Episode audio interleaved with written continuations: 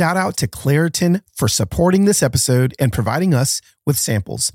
Every single spring, that first day that I walk outside and I see that yellow dust all over my truck, I'm like, that is Satan's dandruff. It destroys me. I legitimately can't go outside for longer than three minutes because my eyes get swollen, my eyes get puffy, my nose gets congested, and I just simply can't breathe.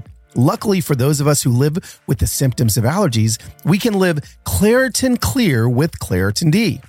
Designed for serious allergy sufferers, Claritin D has two powerful ingredients in just one pill that relieve your allergy symptoms and decongest your nose so that you can breathe better. This double action combination of prescription strength allergy medicine and the best decongestant available relieves sneezing, a runny nose, itchy and watery eyes, an itchy nose and throat, and sinus congestion and pressure with ease. When I started taking Claritin D about two months ago, I can finally get back outside and play pickleball again, which is what I love to do, but I couldn't do it because my allergies were so bad. Claritin D has legitimately allowed me to go outside again.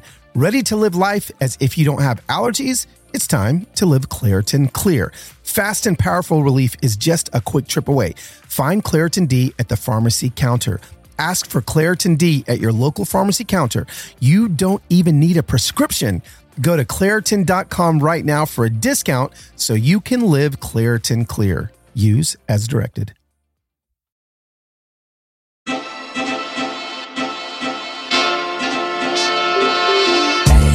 What is good, Human Hope Familia? Welcome back to another episode coming to you live from Fort Smith, Montana. That's right. I am actually looking at one of the most beautiful sunsets I've ever seen in my entire life. And I'm at a place called Refuge where I'm spending four days with a bunch of friends fly fishing. Now, if you were around last year around this time in life, you do know that this is exactly where I was, where I came fly fishing with a bunch of dudes. And it was, what, mid October when I came last year. And yes, 16 out of 16 of us ended up with COVID. Every single one of us left this place sick with COVID. I don't know if you guys remember, but I'm sure I've got a highlight on my Instagram somewhere. It was horrible. Not only was it horrible, was because it was my trip that I invited everybody, and I basically was a super spreader. It was my fault. Uh, one of my friends almost died, was in the hospital. Lots of people almost went to the hospital. It was a disaster. So leave it not. I mean, I could. I'll just go and say what, what's the word I'm looking for. Leave it to be said. What What am I trying to say here? I'm trying to say that um, I was terrified of coming back. like, oh, there's like I'm. I used to struggle with health anxiety massively, um, and I've pretty much gotten over it. But this trip, this trip did something to my health anxiety. It brought things back up, and yeah, you know, I mean, here I am. Listen, I'm fully vaccinated. I've had COVID, um, but something about getting on the plane and flying to Billings, Montana, and being in the same room I was in last year when I was like, and I don't, I don't feel very good. Um, it was the second day of the trip last year when one of my friends, Andrew, walked up to me and he's like, Hey man, I can't taste or smell anything. And that's when I was like, Oh crap. Sure enough, uh, we all ended up with COVID. Thank the Lord. We all made it through. Um, especially Ty Bean, who was in the hospital for weeks and weeks because of that. So, Ty, I love you. I'm grateful you're okay. But I'm back here fly fishing and hopefully not going to uh, this isn't my trip, but not going to leave as a super spreader. Um, okay.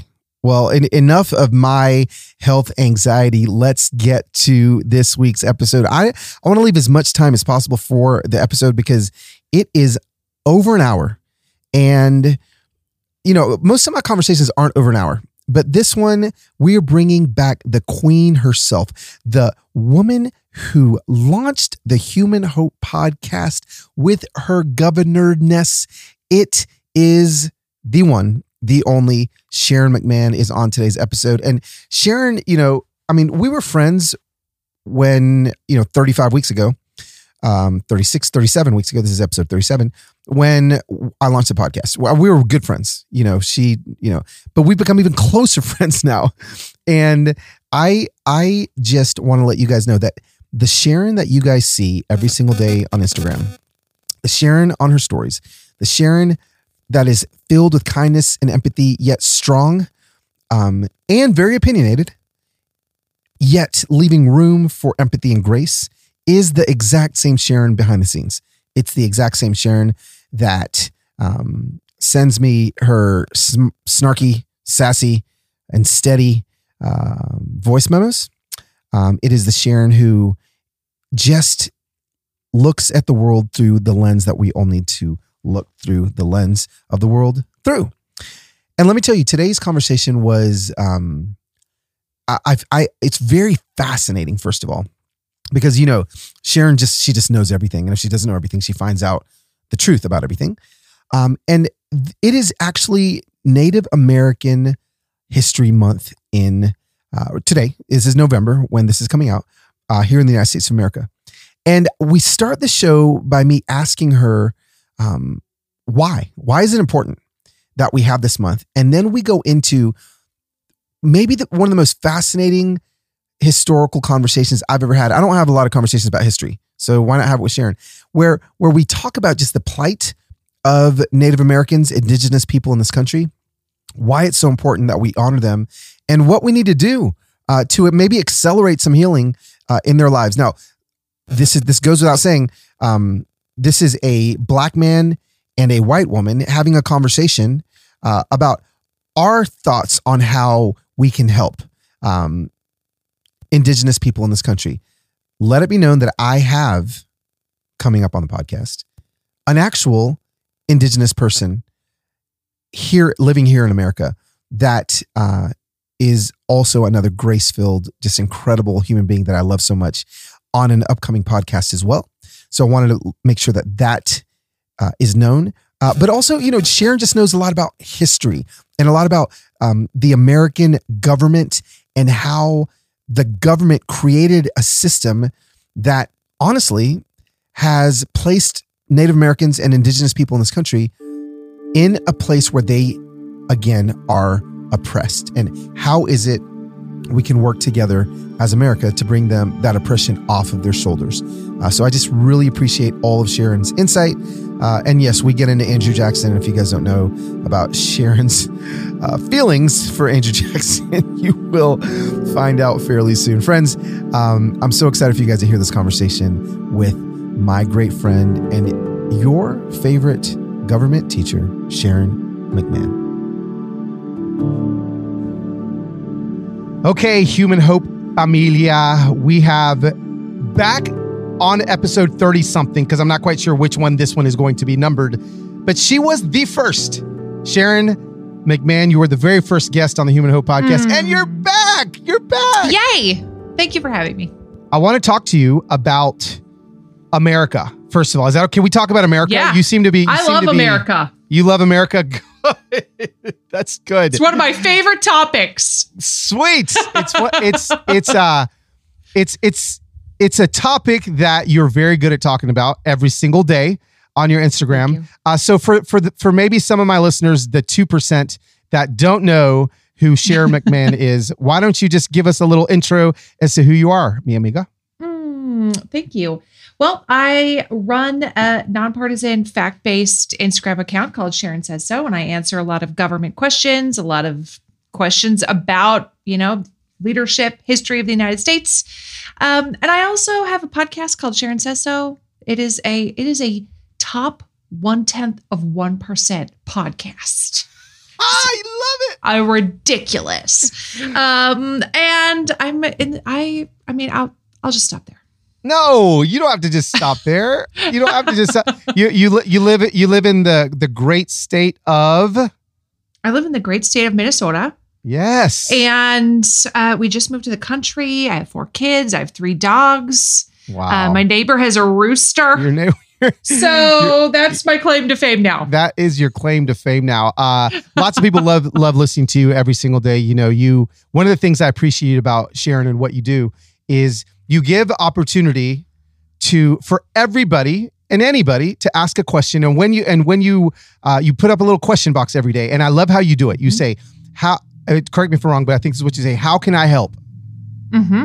Yeah. Now, wh- why is it? Why is that the question that you decide uh, to put up there every single day? What is it about the the way you ask that that gives you access to people's questions? Mm. I think instead of people, it helps people know that I am not there to make fun of the Mm. fact that you don't know something. That's so. I'm not good. there to shame you for not knowing something. Uh, My goal is to help. My goal is to help you understand something better instead of uh, using it as a jumping off point to mock somebody. Yeah. Yeah. No, it's always it's it just feels feels so good. You the other day I put something in your question box um that I was having trouble with because my son was pr- pronouncing a planet differently than the way I was pronouncing a planet. Mhm. And it became a Mhm. thing on my Insta story and suddenly I I was I was led on to the fact that at some point in the last decade or so, I don't know when, but public school teachers stopped pronouncing it Uranus and started pronouncing it, I don't know, Uranus, maybe? Uranus. Uh huh. Uranus. And Mhm. and my question was, was this some sort of NASA conspiracy theory? Like, are they trying to cut cut the Uranus jokes out? D- Sharon, do you have any thoughts on this? I don't believe it is a NASA conspiracy theory. Oh, you don't? You? I think NASA has other things to do. NASA doesn't care about your Uranus jokes. In fact, NASA probably makes a bunch of their own jokes. You know what I mean? Probably. Um, they probably have all those kind of nerd jokes that they I have to so. make. I think so. Yeah. So you you both were a are teacher. correct. Yeah, I they're know both correct. that which is a problem to me because I don't feel like they should both be correct. Like, isn't that like what? What does that even mean? Like, so is a soccer ball a football, and suddenly someone can just say they're both soccer balls, and th- that's just who made that decision that they're both correct? who who? Sharon, tell me that I'm getting passionate. Who who's in charge of Webster's dictionary? Who's in charge of the dictionary that gets to make those decisions? There is actually a board of people who oversee the dictionary. What? And as American vernacular changes, okay. they update the dictionary. So it's kind of like, you know, if you watch movies from the 1940s, they talk about people who were having a good time, like, oh my goodness, we're going to have just a gay old time. Right. And that meant like a fantastic, wonderful time. Gay Yep. means something different today, right? So Uh-huh. vernacular changes, language changes over time. All languages change over time. And the changing of languages is not it's not a negative. It just evolves with with the society. So there's a million examples of that where words have come to mean something different. In fact, um, here's a couple of dictionary facts for you. Oh, If you want please them. bring them. Please, please bring them. Um, so no Webster, the or originator of the big giant dictionaries that people used to have, you know, like Yeah. the what we now refer to as the Merriam-Webster dictionary. And you go Yes. online, you go to merriam-webster.com or mw.com. He eventually, when he died, his dictionary, which was the best-selling dictionary of all time, was Uh-huh. sold to the Mer- to brothers whose last name was Merriam, and then they continued publishing his dictionary. He is the reason that a lot of that American English has been standardized. We have a standardized spelling of American English. Um, he's the reason we don't use spell things O U R. He's the reason we don't spell check like C H E Q U E. really? Uh, he took a lot of the British spellings and standardized them and made them easier to spell, it- what he viewed as easier to spell. yes. And Webster actually wrote his own version of the Bible. What? Yes, he wrote his hmm. own version of the Bible. Wow. Not a new translation, not a translation from the original languages. So, not Right. from ancient Hebrew and Greek, not from Aramaic. He took the essentially the King James translation of the Bible okay. and fixed the grammatical errors. this is the He- most. this is the most dictionary writer story I've ever heard. Yep, fixed the grammatical errors and also changed some of the words to be updated to American vernacular. So, one example is when you were talking about like the ancient city of Jericho. Yes. The original version said something to the effect of it had a fence around it. And American, um, the Americas, Yep. of to Americans, a fence was like a thing with wooden posts that kept your sheep in. right? Totally. Right? That meant something completely different than Yes. an ancient walled city.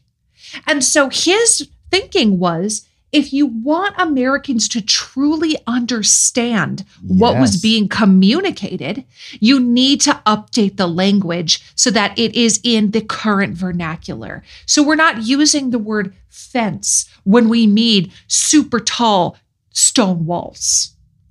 Oh. Another another example that he uh, changed in his version of the Bible was when he was talking about the geography of the Bible. First of all, can you imagine what an incredible undertaking it is to rewrite no. to update the grammar in the Bible? in the Bible. Uh, the whole Bible. Um, there, we're talking about some of the geographical terms. They used the word coast when they really meant to Americans what they meant was border. Oh. Americans view the word coast as a border with the ocean, Yes, right? totally. Uh, the ocean coast. In fact, we don't even really use the word coast when we refer to, you know, like a pond or a lake or a river, right? We don't use coast of a river. Right. We use a bank of the river. Bank. Bank. Um, yes. yes. So we were spe- specifically refer to coast uh, in terms of large bodies of water. Like you maybe would say the coast of Lake Superior because it's large, but small bodies Yeah. of water we don't use the word coast. And so Right. he his thinking was if you want people to understand what they meant, you shouldn't use coast. You should use border. Because border is what Americans would understand it as. Now, are you telling me that like is is this a translation of the Bible that is out there? So like is it the Webster yeah. translation? The Webster Bible. The it's Webster online. Bible. Yeah, it's online. I'm I'm looking it up right now. Look, this is a sure enough Noah Webster's 1833 limited revision of the King James version. Sharon, who knew? Th- th- Isn't that you. interesting I- though? that, that well, it's fascinating because you know you just you you just think of of Webster as the dictionary guy, Yeah. but but of course, like why would the dictionary guy not be thinking about words? And if he's into the Bible, be thinking, oh, I got to I got to fix this stuff so that when, Yeah. when other people read it, they know that it's it's a bank, not a coast or whatever. Right. A border, not a coast. Yes, they mean a- different things. Wow. Yeah. And so it wasn't that he felt he was some, I mean, he did teach himself over a dozen languages in order to write the dictionary because um, English is a, you know, an amalgamation of many Yes. other languages. And then Yes. we also have our own words that we've invented. It's a complicated language. Uh-huh. Um, but so no, he did not set out to like retranslate the Bible. He he really like many Christians of his era. He was he was a um, more of like a Calvinist and a Puritan, and Yes. he believed in that King James translation of the Bible. That that was sort of a venerated translation, but he just wanted to help people under in America understand it better. Yes. That was his goal. Wow. wow. Round of applause for that fact that I had no idea we were even going to get to today. Um, No. I, I I love that. I love that. Hey there, I'm Dr. Maya Shankar, and I'm a scientist who studies human behavior. Many of us have experienced a moment in our lives that changes everything, that instantly divides our life into a before and an after.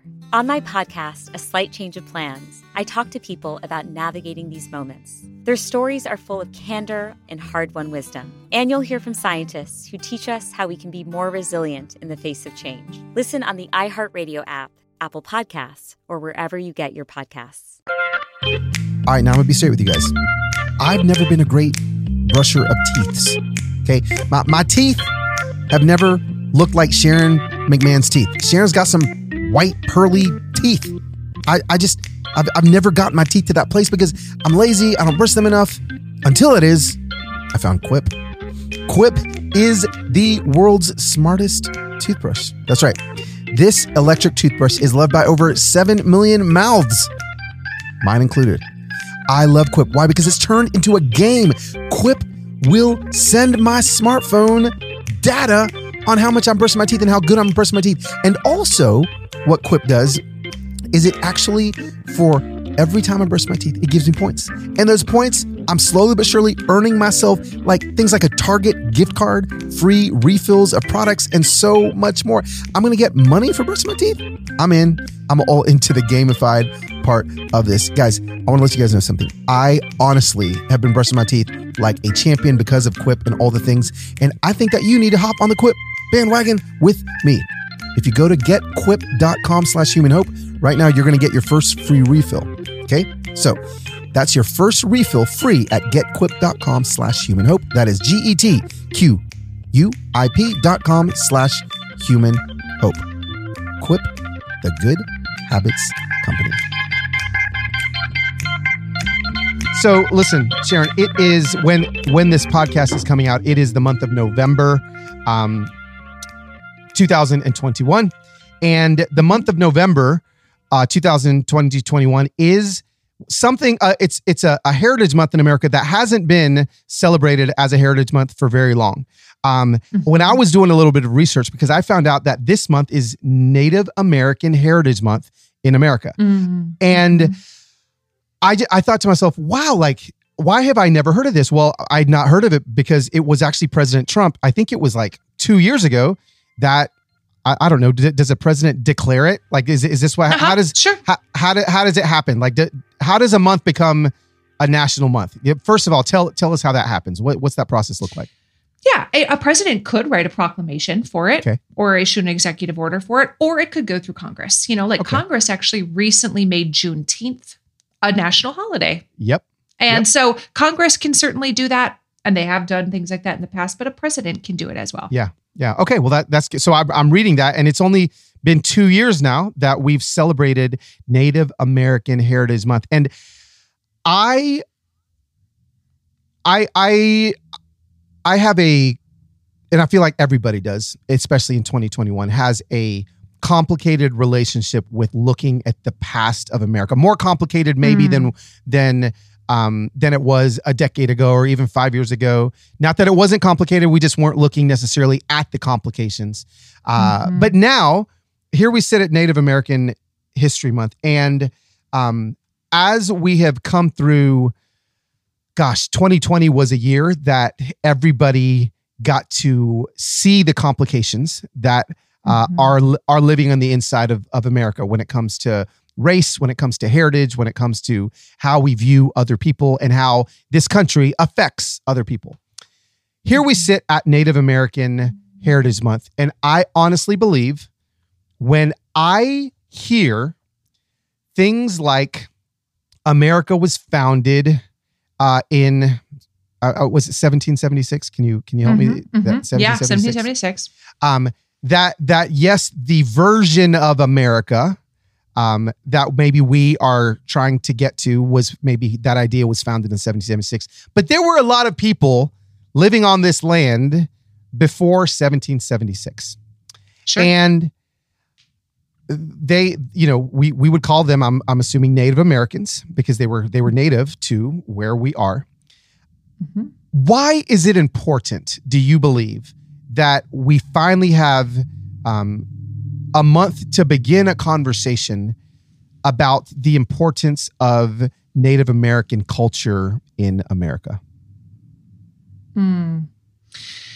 I mean, Native Americans were systematically excluded hmm. from American society until the 1920s. Wow. They could not vote in the United States. They were not considered full citizens of the United States until the 1920s. And the Constitution specifically excluded them, specifically had a carve out excluding what they refer to as Indians. So, America obviously has a very complicated racial history to begin with. Mm-hmm. And it has a very complicated relationship with the indigenous people of North America. There's just no question about that. We we specifically sought to assimilate them to white European culture. Hmm. specifically did not want them to have their own cultures anymore, their own customs, their own languages. And we removed their children from their homes and sent them to boarding schools where they could be assimilated, they could be taught Christianity, they could be dressed as um, Europeans. They could learn to speak English. the The goal was a systematic extermination of their indigenous cultures. So, I mean, that is that is like a one minute summary of Yeah. where the starting place was. And the idea that Native Americans have not been considered citizens of this Yeah. Um, they've only been citizens of this country for under 100 years. Mind blowing. It really That- is. That really is. That's you know that that's mind blowing. Um, let's go. I, I think this is very helpful. So let's go to where you know I'm. I'm just going back to the 80s and 90s when I was in was out when I was in school and I was learning about um, Native Americans and I'm learning about. Okay, okay, I don't remember anything to be honest with you from American history when I was in high school. Okay, so uh, all I learned about American history now is from Sharon's Instagram account. Um, but but talk to me about uh, reservations. Talk to me about the history of uh, Native American reservations. Because even today, if I drive through Montana or New Mexico, I will see a sign that says you are entering a whatever uh, reservation, whatever the the Mhm. Native American people that live there. Um, and I think to a lot of basic Americans that aren't paying attention, they're like, "Oh, this is where the casino is. This is where Mhm. you know." Um, uh, there maybe there's some different laws here. I mean, I don't know. I think I think a lot of people aren't very sure as to what Native American reservations are. First of all, and also the purpose that they um, they served maybe in the past. And so maybe this is a three part question. What what is an Native American reservation? What purpose did they serve in their creation? And maybe is that purpose? Do you believe? And this is this is going to be an opinion piece at the end. Uh, is that purpose still being served now? Hmm. Well, again, as part of America's very complicated past with Yes. the indigenous tribes of North America, the the goal was always this sort of ever expanding thirst for territory in the Yeah. United States. Always the, you know, like this is really fertile land. We'd like to live here. Yeah. Uh, and then it generally turned into some kind of a fight. Perhaps sometimes it turned into a treaty Okay. where uh, where a Native American tribe would grant people access to their to that land, or you guys can have this, we'll have this over here, we'll sign this treaty. Now, America also has a very complicated and checkered past with honoring those treaties. There are a Hmm. lot of treaties that we chose not to honor. And starting in the 1820s, 1830s, we our desire to expand territory, especially in the southeastern United States, uh, Uh-huh. in areas like Georgia, Florida, Alabama, Mississippi, we wanted more and more of that land. That wanted that land to grow plantations Yes. right? We wanted that agricultural land so that we could take the people of other races that we were enslaving and and have them work on that land for free, right? Right. So Right. that we could we could enrich ourselves. Yes. I mean that's just Yeah. to put it bluntly. just put it we bluntly it. again. Again, we're we're just we're just stating facts here. That's right. So Andrew Jackson, for example, um, was a was a rev. First of all, I've you know, if you followed me for a while, you know that I have feelings about Andrew Jackson. Yes. um, he was he was uh, sort of very he had a poor upbringing, and that was unlike a lot of our other early leaders who Okay. were men of means. They Mm. were men of means. And Andrew Jackson was more of a self made man. He was uh, taught himself the law, you know, apprentice, taught himself the law, made himself rich. He did not, he was not one of those people who grew up having inherited slaves from his father. Like if Got it. George Washington inherited slaves from his father at a young age. His father died when he was young, and he inherited slaves as a teenager. Andrew Jackson did not have any of that. He made himself rich and then decided to purchase slaves. He grew up in the Carolinas, bought slaves there, moved to Tennessee. Eventually, he owned over 150 slaves. Okay.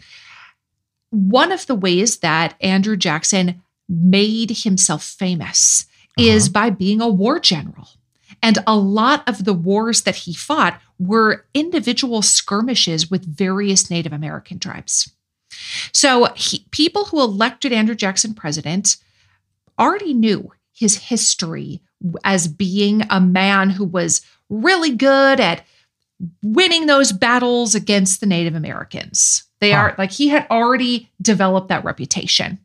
Um, we've had other presidents who were very well known military generals, and a lot of the wars they were fighting were against Native American tribes.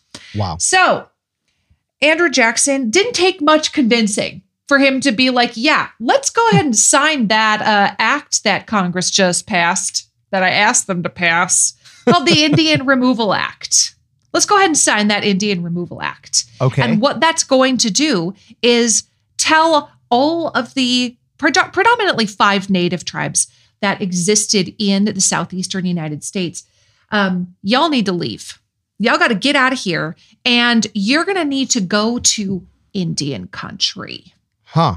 And Huh. Indian country was a designation of places they were allowed to go west of the Mississippi River. And a lot of it is in what is in modern day Oklahoma Really? modern day Oklahoma, Kansas, etc.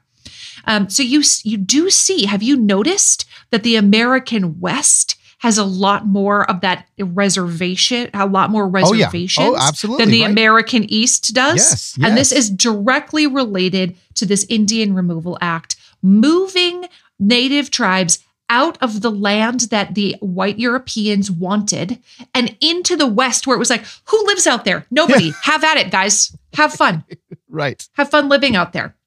So Andrew Jackson was like, fine, we will forcibly remove you if you're not willing to go on your own. So you probably have heard of the Trail of Tears. I, I you remember. probably heard yeah, you probably learned about that in Yeah. fifth grade or Fifth sixth grade, the Trail of Tears, in which uh, native tribes were forced to leave their homes in the southeast United States and walk, you know, over a thousand miles to their new the new places they were allowed to live, which were in Indian country west of the Mississippi. and what years? What year was this?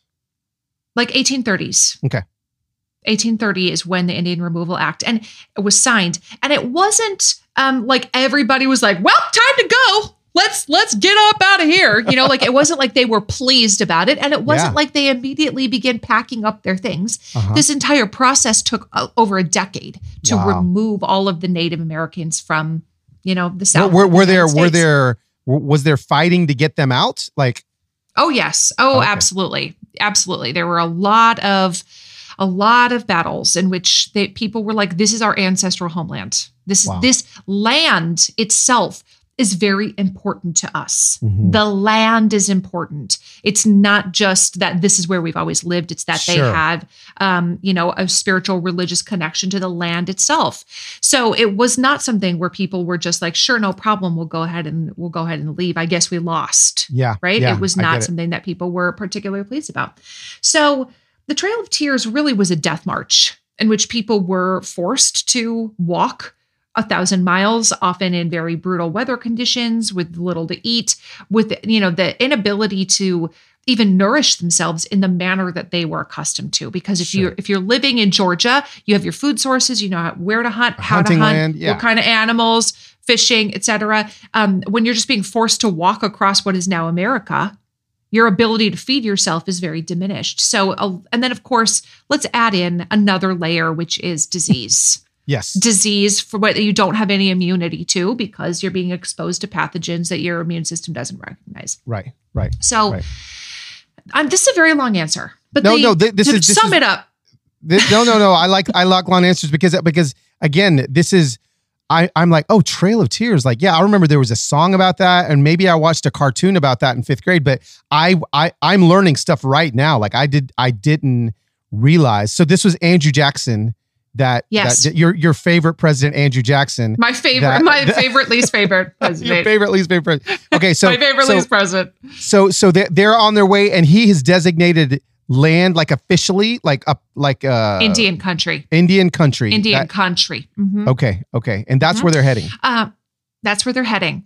Um, in fact, the designation of Indian country is still very, very important in Oklahoma. The Supreme Court just decided within the last couple of years a case about the term Indian country.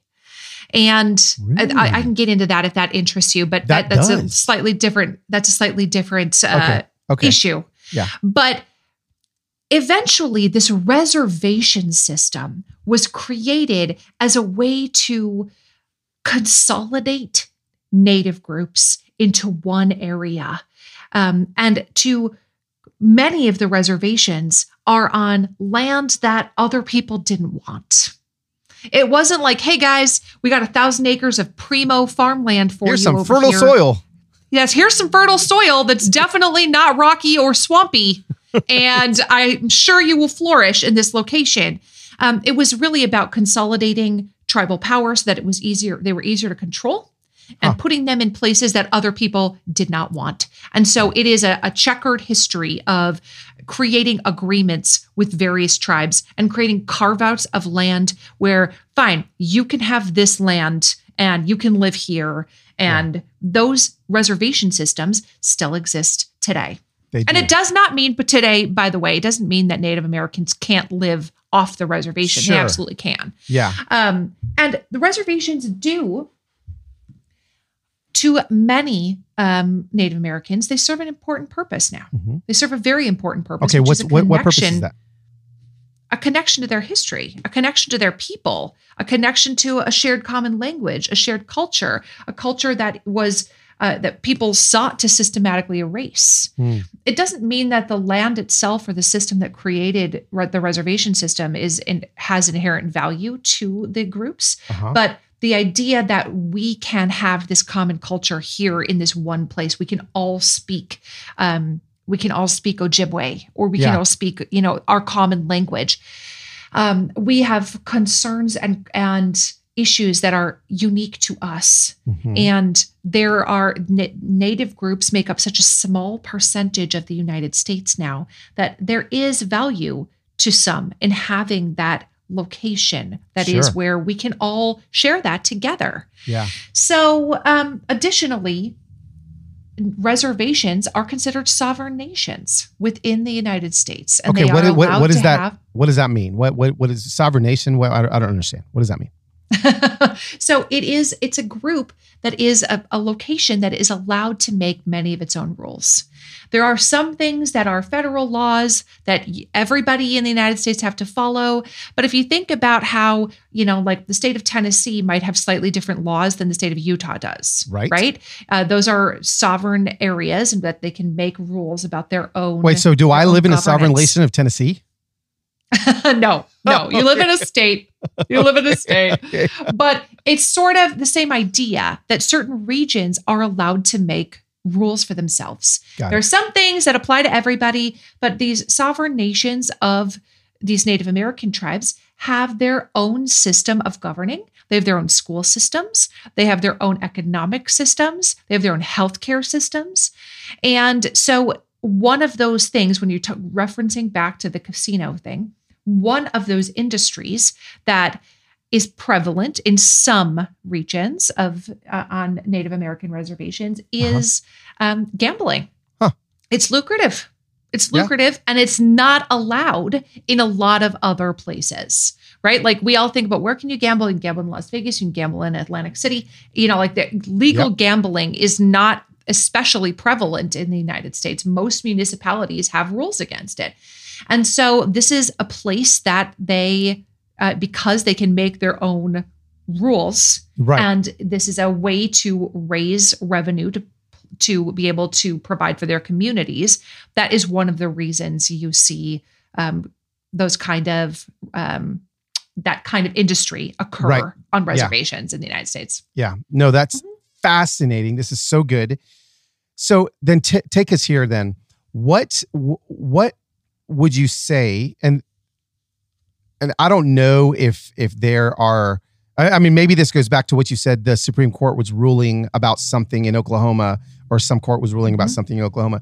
What what would you say uh, what would be problems um, that that maybe even Native Americans are running into uh, w- within reservations, or because I, I can't imagine that the system that was set up in 1830 or whenever that was for tribal lands in Indian country in 2021 is flowing at super smooth levels with the rest of everything else that's happening in the government in America. And uh, are there are there issues that Native Americans are running into with their reservations? Uh, is this something that maybe the uh, you were talking about the court case and the ruling that's happening or that happened in Oklahoma? T- take us into what what it looks like and maybe some issues that are happening right now.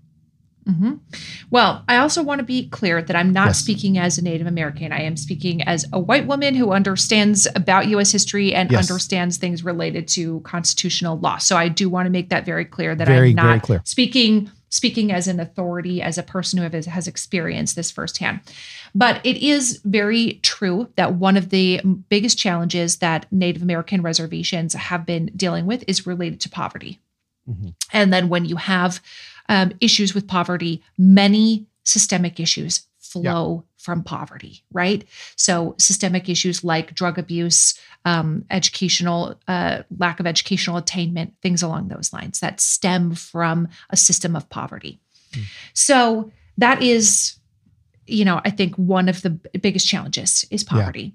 Yeah. Uh, in relationship to the Supreme Court case, it is uh, a very, actually, a really big deal. Um, the case is called the, it's often referred to in legal circles as the McGirt case McGirt. and McGirt. And it is related to the fact that a very large percentage of Oklahoma is still legally Indian country. Huh. Based on treaties that were signed with native tribes at the time. So it is still has that legal designation of Indian country that has never been removed. And so the net effect, without going into the entire history of the Uh-huh. backstory of the case, the net effect is that native tribes, if you are a Native American living in Indian country, which is actually a very big percentage of Oklahoma, Oh, because Indian country is not the same as an Indian reservation. no, no. Indian country is just like this. It, it's not a reservation. It was a designation that was made by Andrew Jackson in 1830. Got it. Like you can move Andrew to again. Indian country. Yeah, Yeah, move to yeah. Indian country. um, so if you are a Native American living in Indian country in most of Oklahoma, and you commit a sort of a low level crime, let's say you are convicted of or you're charged with some kind of drug crime or you know you have some kind of speeding ticket etc the appropriate venue for that is the tribal justice system Huh. that the actual like uh, tulsa police department if you are a native american charged with a, a more minor crime in that area you are not allowed to be prosecuted in the mainstream Yeah. state of Oklahoma Yeah. um, justice system because of the way Indian country, that designation was created. Wow. And so what that meant is a huge a transfer of a huge number of cases from the traditional state and city legal Justice, system to the to the um, to the native legal system. And of course, this doesn't apply to um, Europeans or non-native people living on living in that area. It applies only to native people living in that Huh. area. Um, and so that created, in some ways, um, a lot of challenges related to how do we actually go about doing this. And Yeah. sometimes police are like, so I'm supposed to ascertain whether or not somebody is native every single with every single action or every single interaction I have. And if they are native, then I'm supposed to do what? You know, like it just it's a matter of retraining uh, in terms of how the system is going to work. Um, so that was a very, that was actually represented a really big change in the way the system was working. sure. And the Supreme Court was like, this is how the system should be working.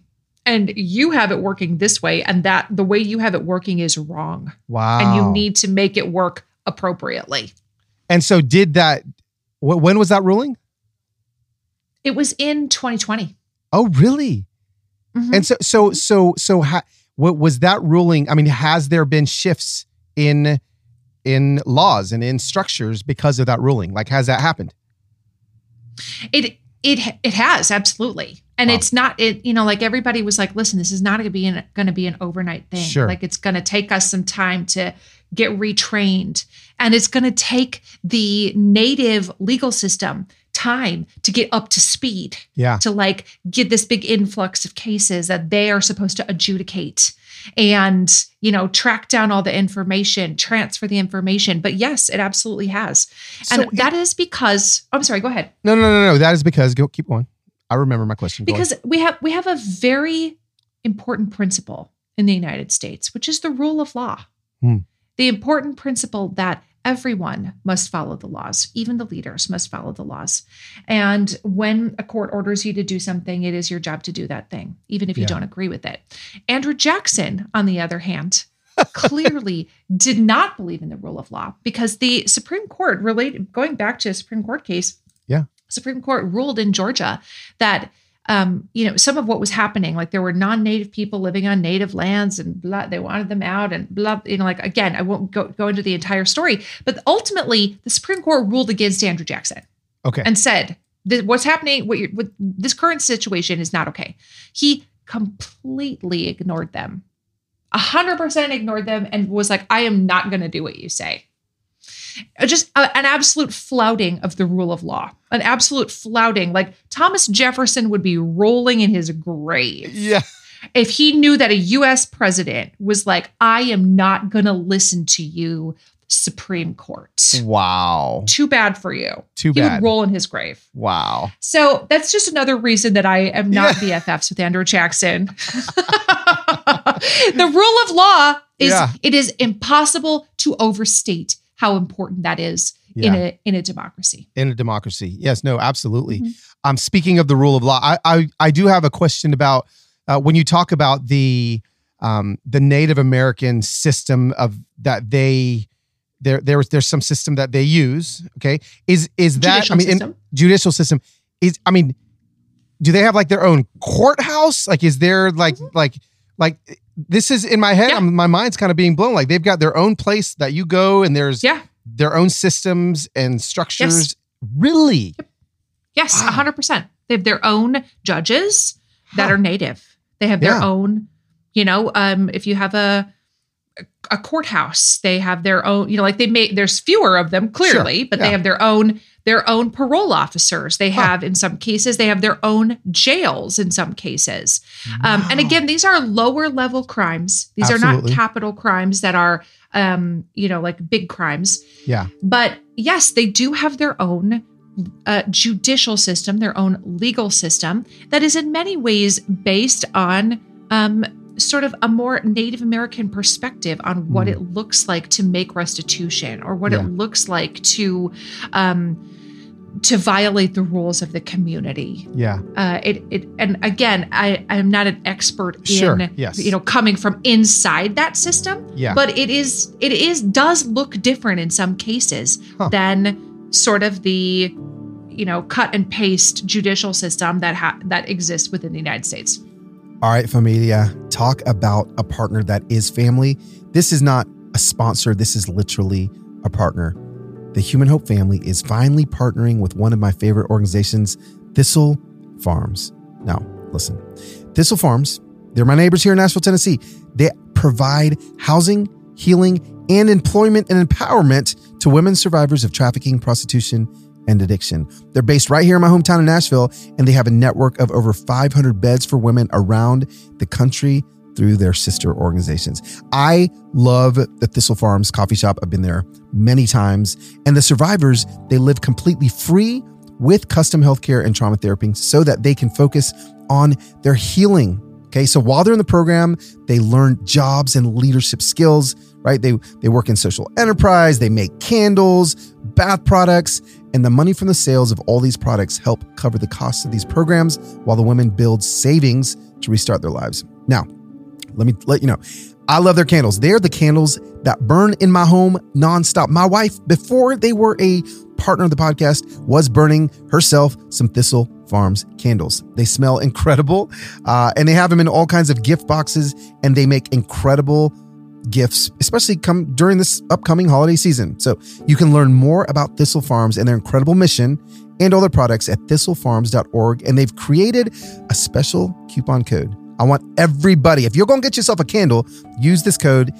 It's Human Hope, all one word. That will give you 15% off. Human Hope. Make sure you guys head over to thistlefarms.org and use the coupon code Human Hope. That's good. And I, w- I would love for you to, you know, and I'd love to shift the conversation for just a few more minutes um, to something that we, t- we talked about earlier and I talked about with you. Um, but our complicated past with, our, our, our complicated feelings with some of our past leaders, right? And past Mhm. uh, presidents. And, you know, you, you, you say that you publicly declare on your accounts that you aren't the biggest fan of Andrew Jackson and of of of of how he uh, you know uh, did his job and how he treated you know people um yet i live in i live in tennessee where where i mean i'll be honest with you lots of people celebrate him right i mean he is he is a Mhm. he is an actual he has his hermitage there. celebrated her. I mean, exactly probably three and a half miles from my house is Andrew Jackson's Hermitage. And Mhm. um he he is he he has this mystique about him in the South. Mhm. Um there's people that are listening to my podcast that are are hearing us talk about Andrew Jackson and some of the heinous things that that he had done. And oh well wait a second. Like so he's the one that started the Trail of Tears? Maybe that's like brand new that somebody didn't even know Mhm. that. How how can people begin to wrestle with some of these maybe conversations that are happening just in their own heads about well maybe my relationship with uh, some of America's history and some of the um, darlings of America uh, is it now feels a little bit more complicated. And and Mm. I don't know if I want to. Maybe some people are like, I don't even know if I want to look at that because I don't know if I want to have to even go there. I, I guess what I want you to do is um, uh, maybe just push us a little bit on on how, what it looks like to maybe start having a little bit of a complicated relationship with with a with a country that you and I both love dearly. Hmm. Um, right? And- Absolutely. And, and, so how, how how can you have both things at one time? Mm-hmm. Well, I think it starts with first of all, um, it, it is letting go of the idea that the past is some kind of fairy tale. Hmm. The idea that America is not a fairy tale that needs to have, you know, like, and they lived happily ever after, George and Martha Washington. you know what I mean? Yes. It's not a Disney movie. Yes. It's not a Disney movie.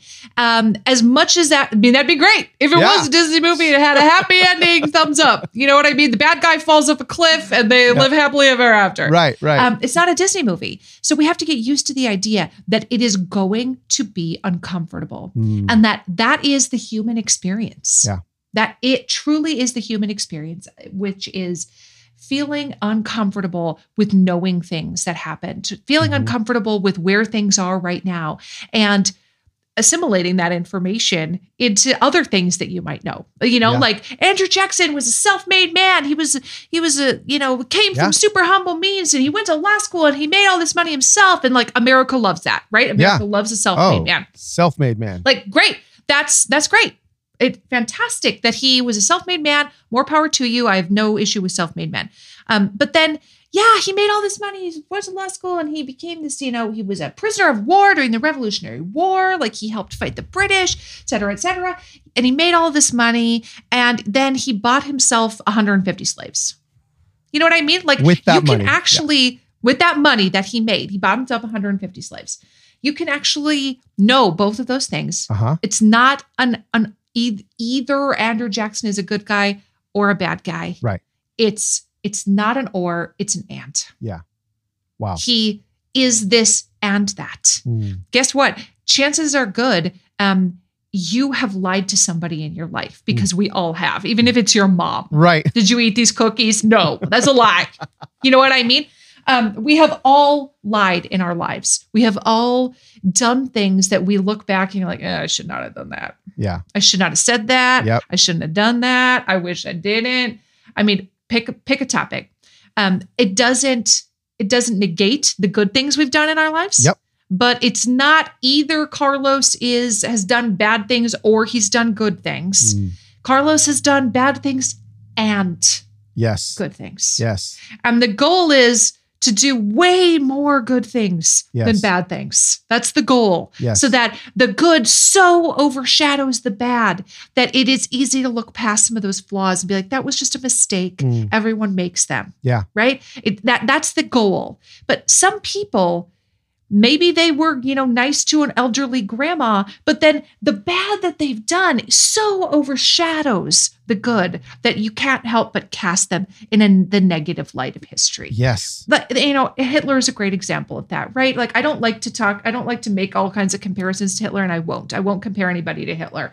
But it, it's very clear that the bad has so outweighed the good that even if he was nice to an elderly woman on a street corner what we're looking at is this massive pileup of of the extermination of an entire ethnic group in his country or a large part of it you know what i mean Yes.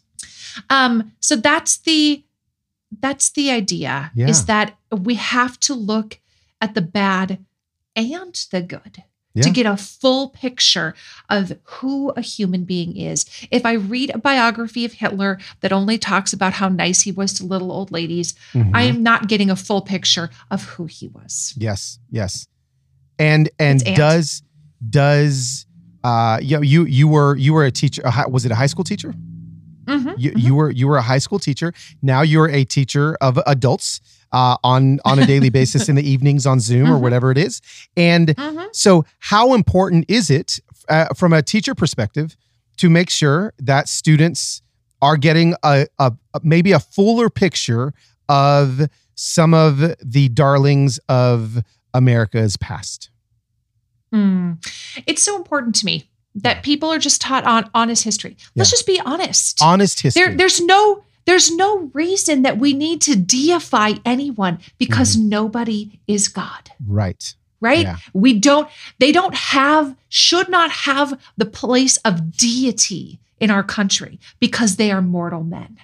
Yeah. And in order to be, to have any kind of full understanding of what history is, you have to acknowledge the mortality of Yeah. Thomas Jefferson, right? That he's a mortal man who, yes, he might have a giant monument Yes. to him in Washington, D.C. Yeah. Yes, he helped craft the Declaration of Independence. Yes, he was an incredible political philosopher. And yes, he also owned his wife's half sister, whose mother was enslaved by his mother's father. Yes. And he fathered children with Sally Hemings. He had slaves in the White House.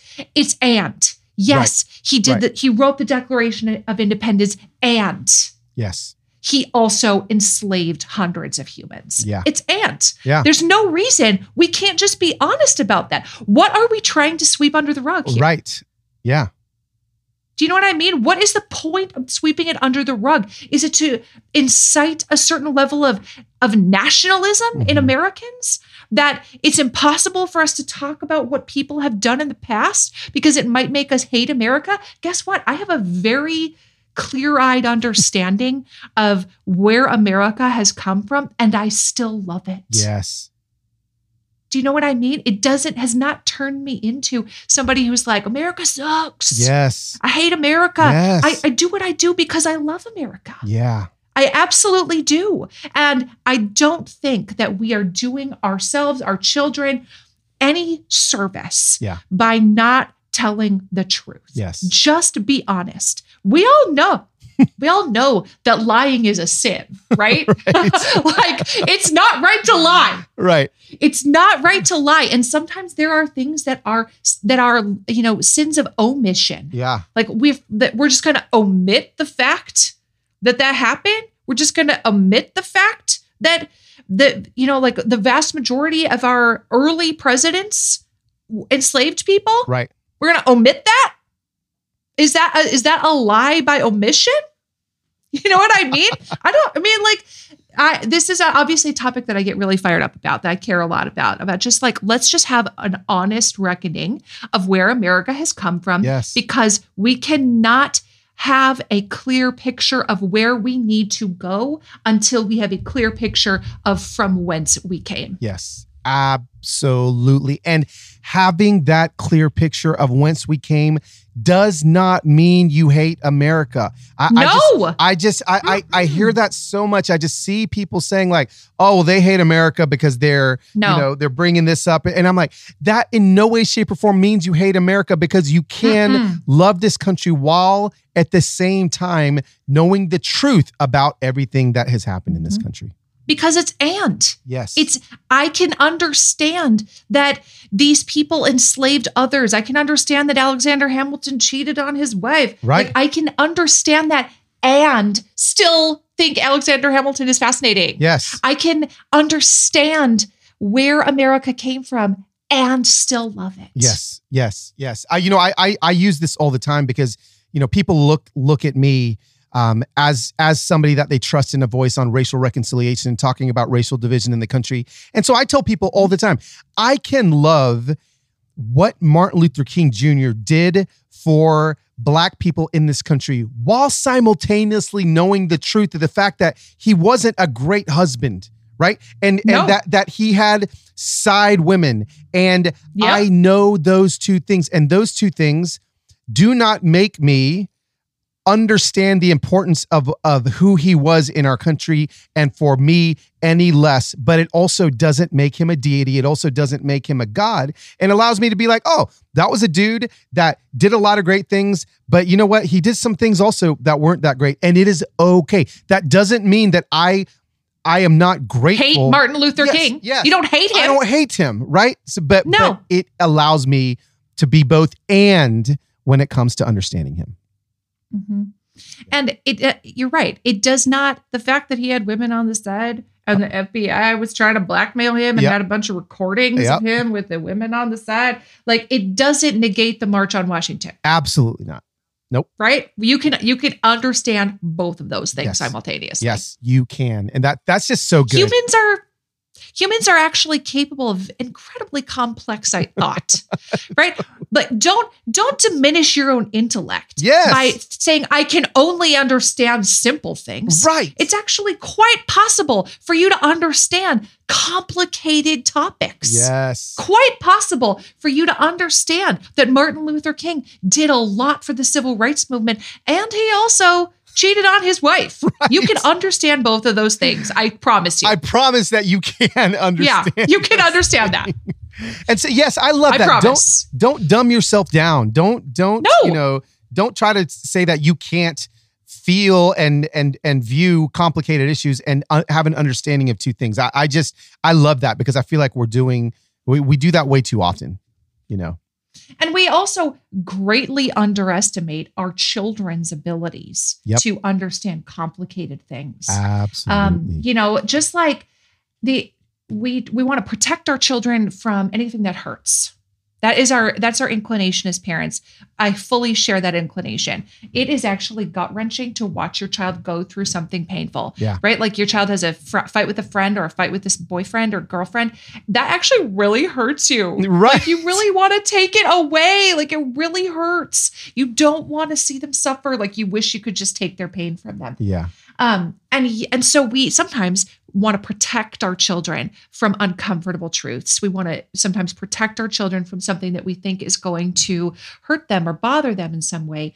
And in reality, children are sometimes better Oh. at at understanding the complexities of like I can feel multiple things at the same time. Kids are actually better at feeling multiple things at the same time. They're much less black and white about things Yeah. than um than a lot of adults are. Yeah. They can understand like the you know when somebody in your family dies and you tell your children, you know, like grandma died. Your children will have a lot of feelings about that, Uh-huh. but they actually they're quite capable of grasping the concept of death. Mm. And they're quite capable of grasping the idea that um grandma doesn't live here anymore. Right. She does, you know, like she's not alive anymore. And we want to pretend that like we want to shield them from things that are hurtful or harmful. Yes. You know, like we don't want them to hurt about Yes. the loss of somebody. But children actually it actually helps them Yes. move through that loss to understand the full picture. How did grandma die? Right. What what was the like where is she now? What is at a funeral home? Uh-huh. You know, like ch- those questions that children have, help them process. And our goal is to just sort of be there to help them process those feelings. But we cannot, it's actually more harmful to try to raise your children in a bubble. Yeah. Because the world has a lot of things that it is going to throw at your children. And I was talking to, a um, do you know who Dr. Becky Kennedy is? Yes. Yes, she has a Instagram account called Good Inside, and it's specifically related to parents. And she has this phrase that I think is so fantastic: is Do you want to protect your children, or do you want to prepare your children? Yes. That's good. Do you want to prepare your children for life outside of the walls of your home? Uh huh. You want to prepare your children to know what to look for in a dangerous situation on social media. Yeah. You want to prepare your children for living in a multicultural, multiracial society in which they can't walk around um, having a bunch of false ideas about the founding of America, because that is not, you need to prepare them for being a full citizen of the United States. Well, and, and I feel like in America, I mean, th- this feels like a very American thing. This this whole protection of uh, of our of our kids, because as I travel, you know, I I see a lot of very strong, capable kids in Uganda or in India Mhm. that are being subjected to very awful things. And guess what? They Oh still have they still have their childhood. They still have their child childlike Mhm. faith. They still have all these things. And and are just kids are a lot stronger than I think sometimes we give them credit for. Mhm. Mhm. They understand the and Yeah. part of the conversation. Yeah. In some ways, better than adults do. Yes. No, absolutely. Mhm. Mhm. Friend, this has been so amazing. Thank you so much for uh, just allowing Oh, me to ask you maybe some hard questions and and you Yeah. you you you coming back and just being the Sharon that we all love and you know I personally am just grateful for you as a friend um, and Mm, and just thanks for hanging out with us on Human Hope today. Mm. It's my pleasure. Thanks for having me. Lord, have some mercy, Sharon. You are a gift to not only me, but to planet Earth. I love you with everything inside of me. I'm so grateful for our friendship. But more than that, I'm grateful for the trajectory of your life and how, yeah, you may have 800,000 followers on Instagram right now. You, you about to have 8 million. I believe this is coming. I believe that you were created for such a time as this. And I'm just so grateful for who you are, my friend. Guys, that is it for episode 37 of the Human Hope Podcast. Thank you guys so much for hanging out with me here in Montana or wherever it is that you guys are hanging out as well.